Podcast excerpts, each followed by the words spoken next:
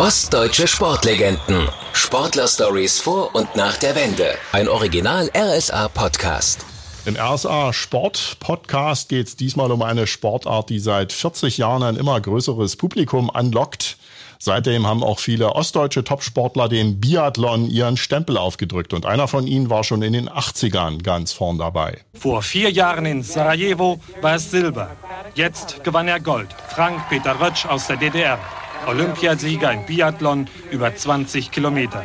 Dreimal, einmal mehr als der zweite und dritte, schoss Rötsch zwar daneben, doch in der Loipe war er so schnell wie kein anderer. Frank-Peter Rötsch hatte im Biathlon 1988 gleich zweimal Olympiagold abgeräumt und vier Jahre vorher schon Silber. Außerdem war er fünfmal Weltmeister. Seit drei Jahren trainiert er die Biathlon-Talente in Altenberg und da treffen wir uns auch gerade sozusagen im Büro des Bundesstützpunkts im Osterzgebirge. Hallo, Frank-Peter Rötsch. Hallo zusammen. Als Olympiasieger haben Sie in Altenberg 2020 einen anderen Olympiasieger, nämlich Michael Rösch, auf dem Trainerposten abgelöst. Kam das überraschend, dass Sie plötzlich als Trainer in Ihrer Lieblingssportart arbeiten konnten? Ja, in gewisser Art und Weise kam es schon überraschend, äh, da ich mich ein Jahr davor äh, schon einmal beworben hatte um diese Trainerstelle. Die hat damals äh, Michael Rösch bekommen. Äh, ich wusste nicht, dass es bei ihm so ein kurzes Intermezzo mhm. wird und habe mich deshalb gefreut, dass dann ein Jahr später noch einmal die Chance bestand, hier Trainer zu werden. Also hat sich damit für Sie ein Traum erfüllt auch? In gewisser Art und Weise schließt sich ein Kreis. So würde ich das vielleicht bezeichnen, äh, weil es war ja doch ein sehr äh, bewegtes Leben bis dahin, äh, einmal sportlicherseits, dann auch privat, beruflich. Äh, dass ich jetzt wieder hier äh, meiner Leidenschaft nachgehen kann, freut mich natürlich. Und damit äh, verdienen Sie auch Ihr Geld. Also Sie müssen jetzt nicht mehr noch nebenbei jobben gehen oder so. Nein, äh, ich bin hauptamtlicher Trainer hier am Bundesstützpunkt angestellt beim Sächsischen Skiverband. Und dementsprechend ist das auch ein Fulltime-Job. Also mhm. das sind nicht nur 40 Stunden die Woche, da geht eine ganze Menge mehr Zeit drauf. Vor allem eben auch an den Wochenenden sicherlich. Ja, im Sommer geht es halbwegs. Äh, ich trainiere ja die 16-, 17-Jährigen. Das heißt, die gehen in die Schule und am Wochenende gebe ich ihnen sehr häufig äh, im Sommer frei, damit sie auch von der Familie noch etwas haben. Mhm. Aber im Winter, klar, dann geht's los, dann sind die Wettkämpfe. Das ist aber auch die Zeit, auf die wir uns freuen. Mhm. Ihr Lebensmittelpunkt ist immer noch in Dresden. Ja, ich lebe mit meiner Frau äh, in Dresden und äh, haben ein kleines Häuslein dort. Die Kinder äh, sind ausgezogen, leben aber auch in Dresden, mhm. so dass wir also immer wieder die Gelegenheit haben, auch als Familie zusammenzukommen. Geboren sind Sie ein bisschen weiter nördlich in Güstrow in Mecklenburg. Ihr Vater war Bergmann. Nun ist Mecklenburg nicht gerade als Bergbauregion bekannt.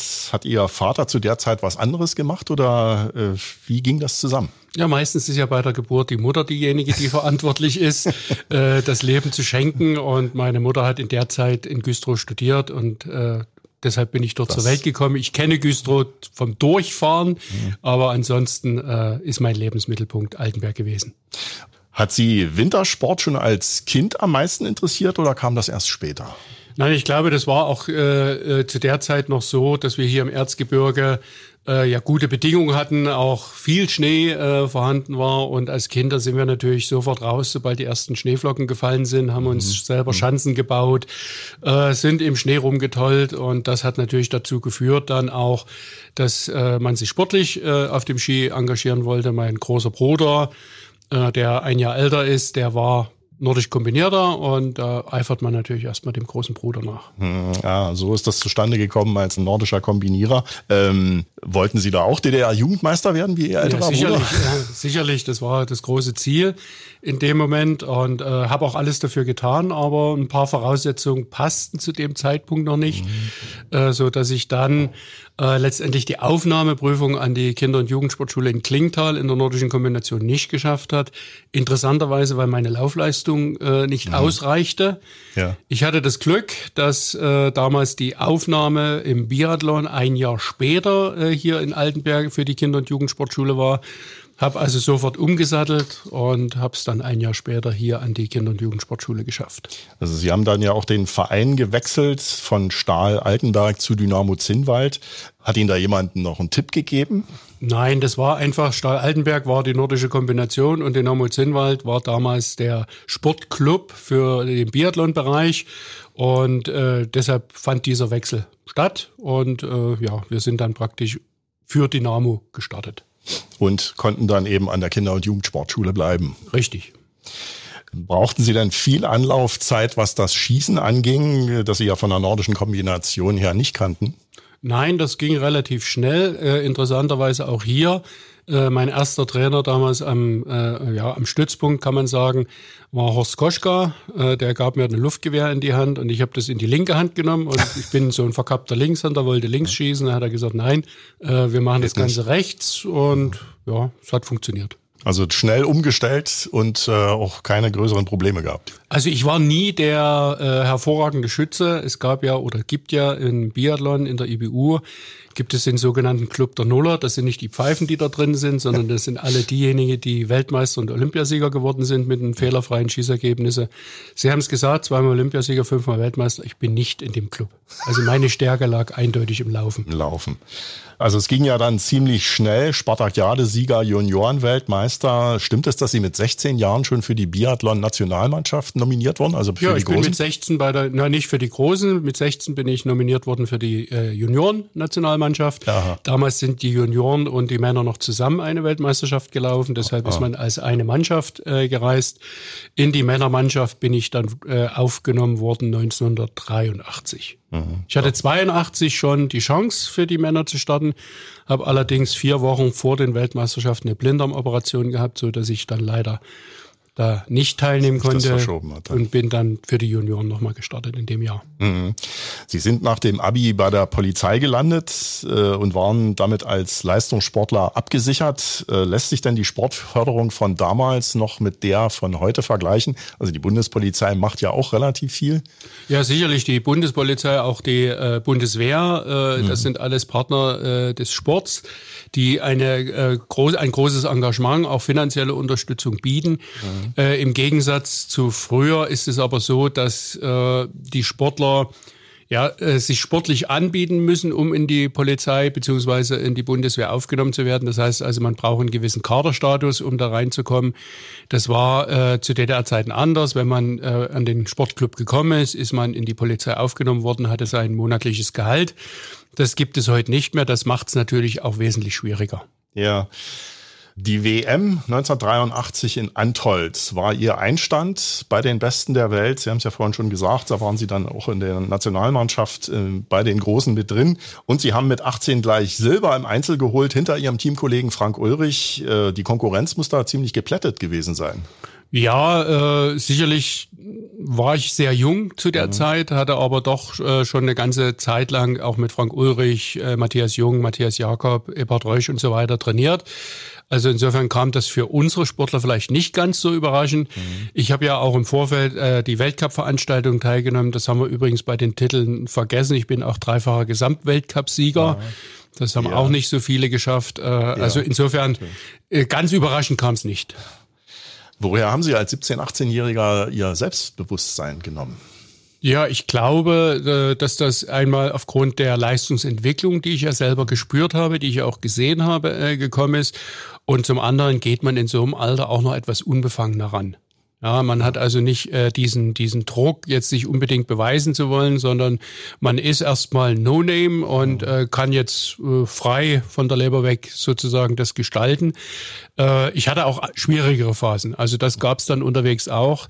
Nicht umsonst sagt man, Weltmeister zu werden ist einfach, den Titel zu verteidigen. Das ist das, das Schwere. schwerer.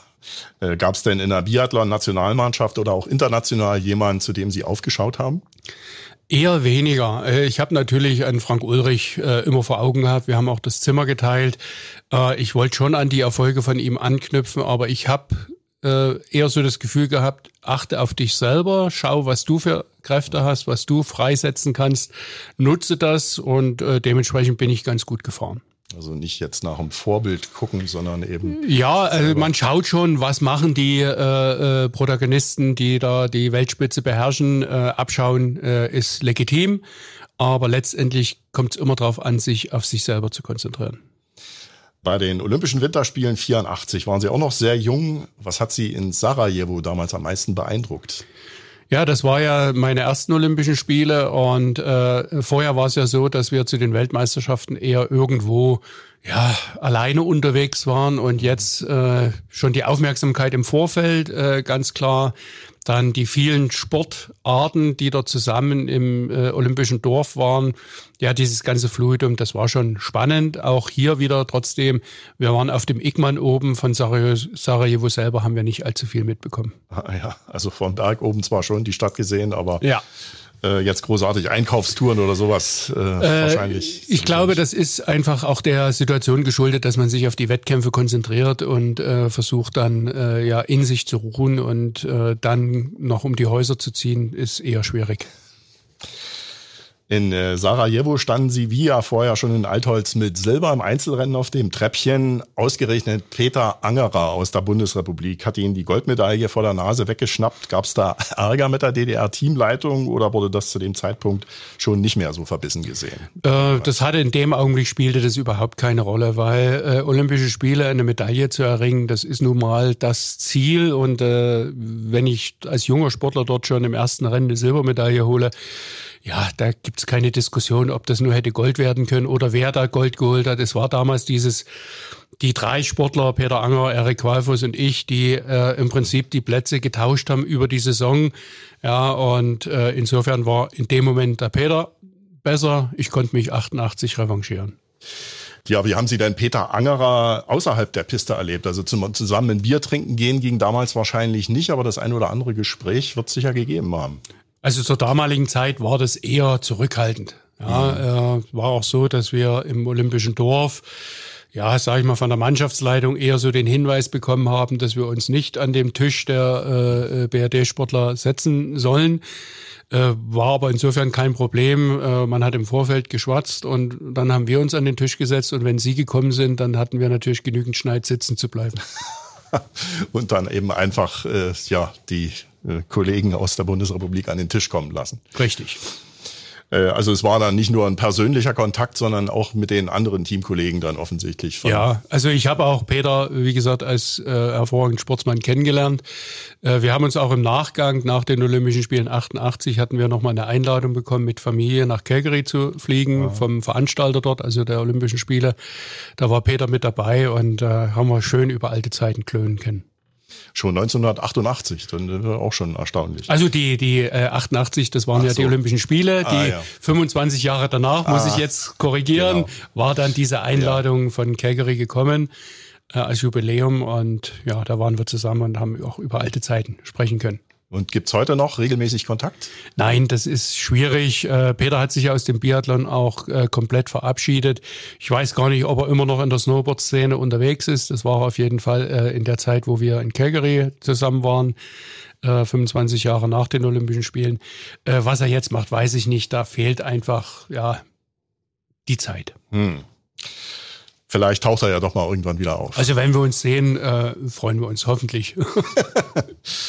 Sie waren 1985 der erste Biathlet, der die Skating-Technik auf Skiern genutzt hat, äh, also nicht mehr diese parallele, äh, traditionelle Technik. Damit waren Sie auch schneller als die anderen. Wer oder was hat Sie denn damals auf die Idee gebracht, auf Skating umzusteigen? Ich muss es vielleicht insofern korrigieren. Ich war nicht der, der Erste, der die dann im Wettkampf, also andersrum, die 85 sind wir alle geskatet. Also ja. die, Aha, alle Nationen sind mhm. geskatet. Ja. Die Umstellung von Classic auf Skating war sehr problematisch, weil das Material war nicht vorbereitet. Auch im Sommer, dort wo ja der Wintersportler mhm. gemacht werden, die Rollen waren nicht dafür vorbereitet. Aber es hatte sich aus Skandinavien kam ja der, der Ursprung ist ja der sogenannte Siitonenschritt. Mhm. Das ist der einseitige Ausstellschritt. Der hat eben eindeutig unter Beweis gestellt, dass es schneller ist. Und dann haben die Nationen angefangen zu experimentieren. Ich war dann der Erste, der tatsächlich ohne Steigwachs in einem Weltcuprennen geskatet ist, weil am Anfang war es noch so, da war die Technik noch nicht so ausgereift, da hat man lieber noch ein bisschen Wachs drauf gemacht, weil es ja. mal ein steiler Berg kommt Aha. und ich komme mit der Technik nicht mhm. hoch. Kann ich nochmal klassisch laufen, damit hat man sich aber einen Vorteil genommen, mhm. den ja das Gleiten des Skis bringt ohne Steigwachs. Ich habe dann darauf verzichtet und äh, das hat sich als richtig erwiesen und hat mir auch einen gewissen Vorteil gebracht. Siiton, der Finder, offensichtlich ein Biathlet aus Finnland. Nee, das ist ein Langläufer gewesen, ah. äh, ein Finne, der, wie gesagt, diese einseitige Ausstelltechnik äh, ja mehr oder weniger hoffähig gemacht hat. Es gab dann verschiedene Auswüchse. Ich weiß noch, ein Gunter Swan ist dann mal mit so einem drei Meter Stock wie so Gondolieri äh, da gelaufen. Also gab es viele äh, ja, Entwicklungsrichtungen, aber durchgesetzt hat sich dann tatsächlich der Schlittschuhschritt oder der Skating-Schritt. Ja, dann waren sie praktisch nicht mehr zu bremsen, auch mit der Skating-Technik. Erstes WM-Gold 1985, zwei Jahre später gleich drei WM-Titel und bei den Winterspielen 88 in Calgary, wie schon gesagt, gleich zweimal Olympiagold im Einzel und im Sprint. Ja, in Sachen Ehrgeiz konnte Ihnen wahrscheinlich kaum jemand das Wasser reichen, oder? Nee, ich musste schon eher gebremst werden, äh, weil ich wollte immer Vollgas geben, was methodisch aber nicht immer unbedingt gut ist. Ja. Äh, deshalb äh, der Ehrgeiz war vorhanden, der Wille zu gewinnen war auch. Äh, dem stand dann nur, ich sag mal, mein Kopf im Wege. Das habe ich 86 gespürt. Deshalb auch vorhin der Hinweis, äh, Weltmeister zu werden, ist einfach. Titel zu verteidigen, 86 mhm. wäre Titelverteidigung möglich gewesen. Dort bin ich aber gar nicht klargekommen äh, mit dem Druck, mit ja, mit dem mhm mit der Aufmerksamkeit, die auf einmal herrscht und ja. äh, brauchte dann doch ein paar längere Einheiten mit dem Trainer, wo wir uns da nochmal verständigt haben und dann bin ich wieder in die Spur gekommen. Also Sie haben sich ja ganz einfach dann auch zu viel vorgenommen oder wollten ja. auch unbedingt den Titel verteidigen. Ja, man muss sich das auch so vorstellen, ne? wenn man als No-Name an den Schießstand läuft, auch heute, wenn man das sieht, 30, äh, 40.000 Zuschauer. Wenn man dort dann alleine am Stand vorne steht, äh, wenn ich ein No-Name bin, mache ich mir da gar nicht so viel Gedanken, dann haue ich die Dinge raus. Wenn ich aber als Weltmeister dorthin laufe, da weiß ich, jetzt gucken 80 Augen, 80.000 Augen, also 40.000 Paar Augen auf dich und die erwarten von dir, dass du triffst. Und das macht mit einem was. Wenn man das nicht ausblenden kann, wenn man dort nicht cool genug ist, fangen die Knie an zu zittern und dann wird das Schießen schon sehr, sehr schwer. Die größte Konkurrenz damals eben auch aus Skandinavien und ja, die Sowjetunion hat ja sicher auch eine relativ große Rolle gespielt. Ja, es war ja 1986 war ja Valery äh, Medvedev, war ja äh, dort dreifacher Weltmeister, hat also auch schon äh, drei Titel mhm. gewonnen. Ich habe das dann 87 wiederholt. Und 88 war er zweimal Zweiter. Also ja. dementsprechend war natürlich äh, die Konkurrenz aus der Sowjetunion in dem Moment noch sehr, sehr groß hatten auch ein viel größeres Potenzial an, an Sportlern, ne? wenn man die, die DDR gesehen hat. Wir hatten in Oberhof und in Zinnwald einen Stützpunkt, da waren vielleicht gefühlt 30 Sportler oder 40 mhm. Sportler und in der Sowjetunion waren gefühlt 5000. Ja, und da dann Qualität rauszuholen, ist natürlich einfacher als äh, aus so einem kleinen Bestand. Hatten sich da eigentlich auch Kontakte ergeben persönlich oder lief dich doch lieber eher über den Wettkampf? Nein, also die Kontakte waren jetzt nicht auf privater Natur, dass man sich dann getroffen hat oder sowas. Äh, man ist sich freundschaftlich begegnet, man hat sich unterhalten. Damals kannte man das deutsch-sowjetische Freundschaft, also das war politisch gewollt, aber privat war das eher ein ganz normales sportliches Verhältnis. Ja, und ja, Sie mussten ja dann halbwegs gut Russisch sprechen. ja, es ging eigentlich auch, die, die Russen haben äh, sehr gut Englisch gesprochen. Äh, auch Englisch gehörte ja bei uns äh, im Prinzip zum Unterricht mit dazu. Also ich habe im Abi auch Englisch gemacht. Äh, man konnte sich auf Englisch unterhalten. Das Russisch, ja, man hat es in der Schule gelernt, aber das war eher eingerostet. Ja, geht den Menschen wie den Leuten, glaube ich. Ja, es ist eine Frage der Praxis. Ne? Mhm. Wenn man äh, im damaligen westlichen Ausland unterwegs war, wurde eben entweder in Skandinavien Englisch gesprochen. Mhm. Ja, und ja. in Russland war ich zwar jedes Jahr am Ende der Saison, gab es immer so einen Lehrgang in Murmansk. Äh, dort waren wir drei Wochen zur Skiverlängerung, mhm. Schneeverlängerung. Äh, Nordpolarmeer. Genau, das war hoch im Norden, 69. Breitengrad. Äh, ja, es waren immer so Lehrgänge, die ich nicht so mochte, weil die Saison war vorbei. Mhm. Und dann nochmal drei Wochen äh, sozusagen dort oben auf Schnee Kilometer, Kilometer, Kilometer machen. Irgendwann sagt der Körper auch mal, er braucht eine Pause. Das sicherlich. Wie lang waren die Pausen damals eigentlich so nach dem Ende der Saison? Ja, wie bereits gesagt, Murmansk war April. Also ich habe mal, ich bin ja 19. April, habe ich ja Geburtstag. Äh, ich habe, ich glaube, zehn Jahre meinen Geburtstag da oben gefeiert. Äh, dann war im Mai war dann mal etwas Ruhe und dann war es schon wieder vorbei. Jo, die Partys nach ihren Goldmedaillen, wie muss man sie sich eigentlich vorstellen? Wie ist das so abgelaufen? Also sagen wir mal so, in Calgary äh, weiß ich noch, bin ich äh, zur, äh, war Flower Ceremony im Stadion, dann musste ich noch zur Dopingkontrolle. Äh, habe dort ein bisschen ein Problem gehabt, weil bei der Dopingkontrolle äh, wird ja zugeschaut sozusagen, wie man das, die Probe abgibt. Das war für mich psychologisch immer ein bisschen schwierig. Das hat also länger gedauert. Ja. Es war zum Schluss so, dass ich tatsächlich der Arzt äh, abgegeben, der Arzt musste dann weg. Ich war dann alleine, bin dann von draußen vom Stadion rein getrennt und unterwegs, also hatten mich zwei ältere Damen mitgenommen. Die habe ich dann gefragt, ob es irgendwo ein einen Laden gibt, wo man mal äh, ein Getränk erstehen kann. Und da haben die mich dann, in Kanada ist das so, da gibt's also spezielle Läden, mhm. da haben die mich da hingefahren, da hatte ich eine Flasche Whisky gekauft.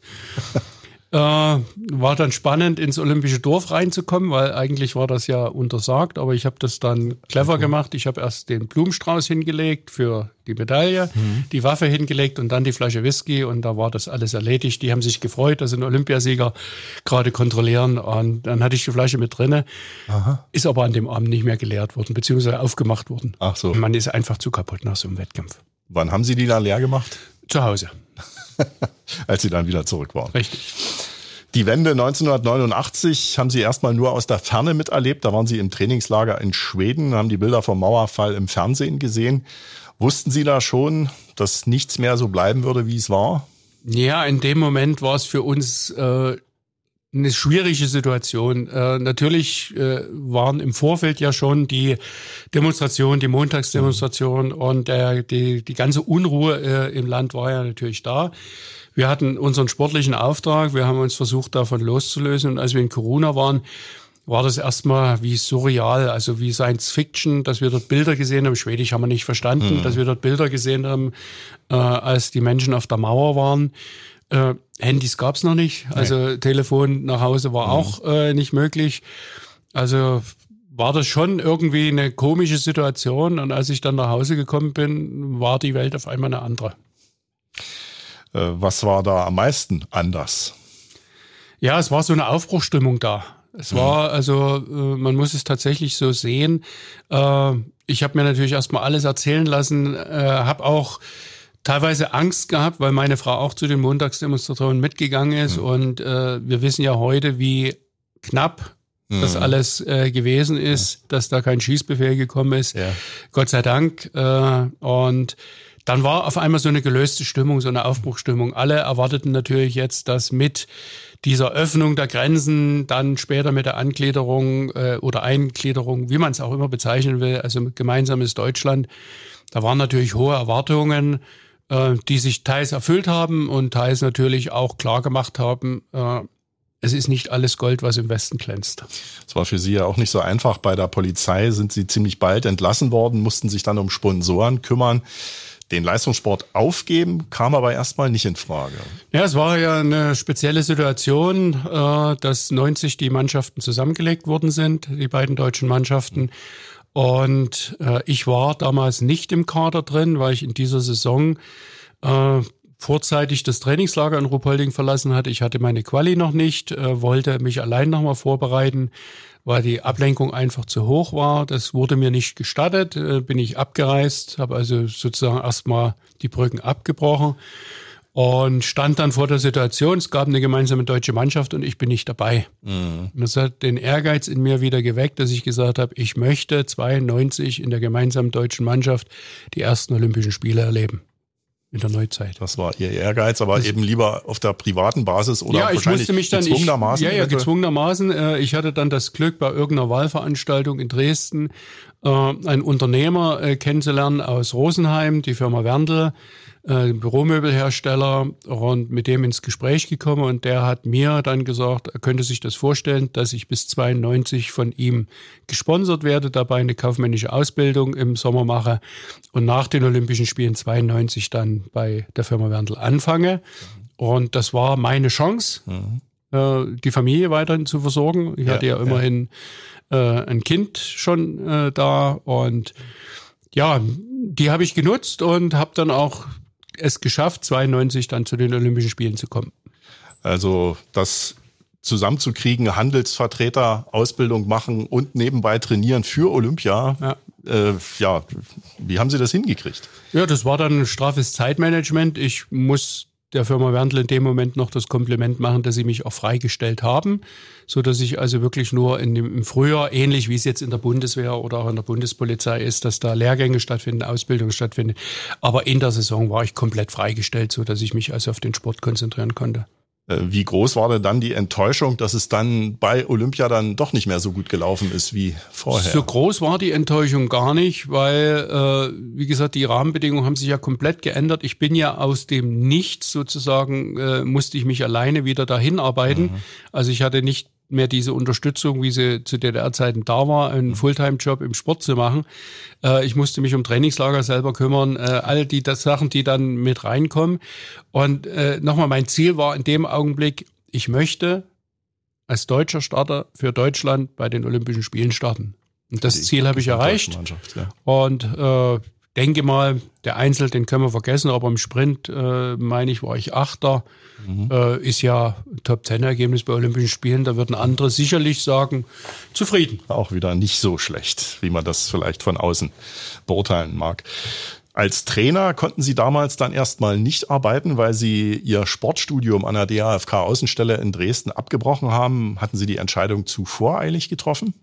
Nein, äh, ich habe eine Entscheidung zu voreilig getroffen. Das war sicherlich die, dass ich mit der Firma Werndl vielleicht nochmal nachverhandeln hätte sollen, dass ich 94 die Olympischen Spiele nochmal mitmache, weil das war das ja das Novum, dass dort der Wechsel stattfand und mhm. dementsprechend nach zwei Jahren schon wieder Olympische Spiele mhm. waren. Von Albertville zu Lillehammer. Richtig. Das waren dann zwei Jahre. Also das ist das, was mich ein bisschen grämt. Äh, vielleicht aus heutiger Sicht hätte ich das cleverer anstellen können. Ähm, das Sportstudium konnte ich nicht weitermachen, weil ich ja aus der Polizei raus bin und dementsprechend Geld verdienen musste. Oh. Und äh, da fiel das mhm. Studium einfach hinten runter. Äh, deshalb kam das für mich in dem Moment nicht in Frage. Das Zweite ist auch, äh, wer Leistungssportler war äh, in den ja in den Regionen, wo ich mich bewegt habe, der weiß, dass der Trainerjob noch viel viel mehr an Zeit, an äh, äh Kraft kostet als das, was der Sportler tut. Der hm. Sportler mhm. kommt zum Training, hat seine Rahmenbedingungen, der Trainer betreut ihn, der Sportler geht wieder nach Hause. Der Trainer hat die Vor-, die Nachbereitung mhm. und, und, und. Also da weiß, wusste ich also, was das bedeutet und deswegen kam der Trainerberuf zur damaligen Zeit für mich nicht in Frage, weil zwei Kinder zu Hause, Familie. Äh, wir haben, meine Frau und ich haben 85 geheiratet.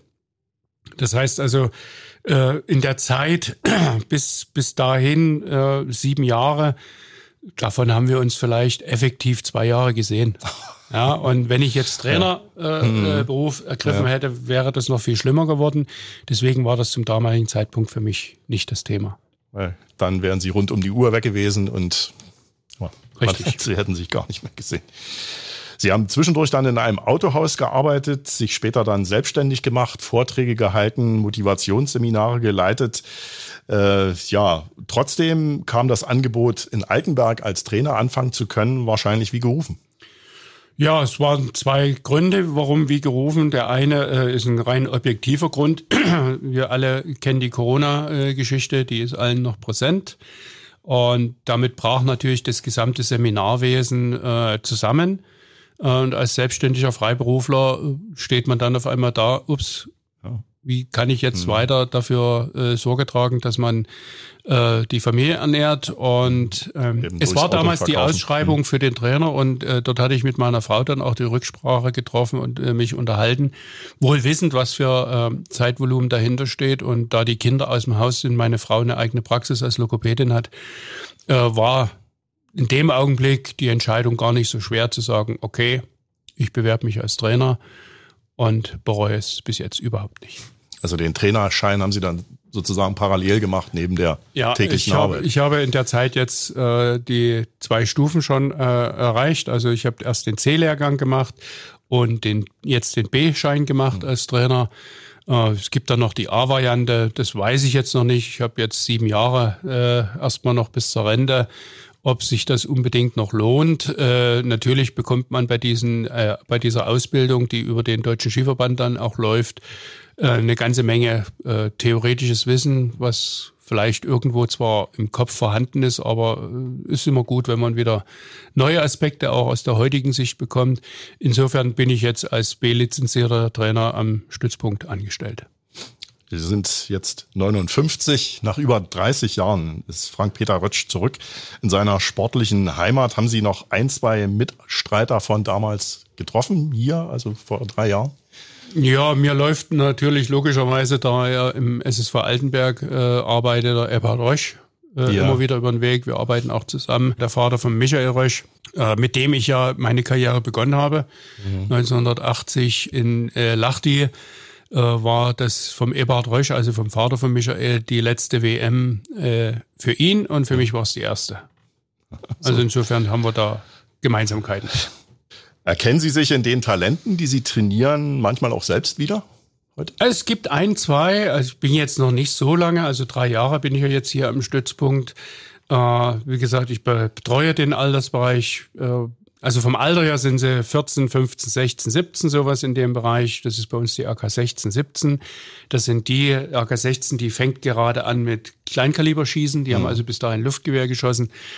Äh, ein, zwei habe ich schon entdeckt, wo ich sage, oh, ja, das könntest du früher gewesen sein. Mhm. Was draus wird, können wir erst in fünf bis zehn Jahren sagen. Jo, statt des Schlussworts gibt's bei uns eine Schlussrunde und die dreht sich um Ostprodukte. Wofür können oder konnten Sie sich mehr begeistern? Quick Cola oder Club Cola? Club Cola. Club Cola. TÜV Rasierwasser oder Privileg? Privileg. Privileg von Florina. Ja, Bohrmaschine Multimax oder Smalkalder? Multimax. Multimax. Tja, damit sind wir durch. Mhm. Vielen Dank, Frank Peter Rütsch. Ich danke Ihnen. Ostdeutsche Sportlegenden. Sportler-Stories vor und nach der Wende. Ein Original RSA-Podcast.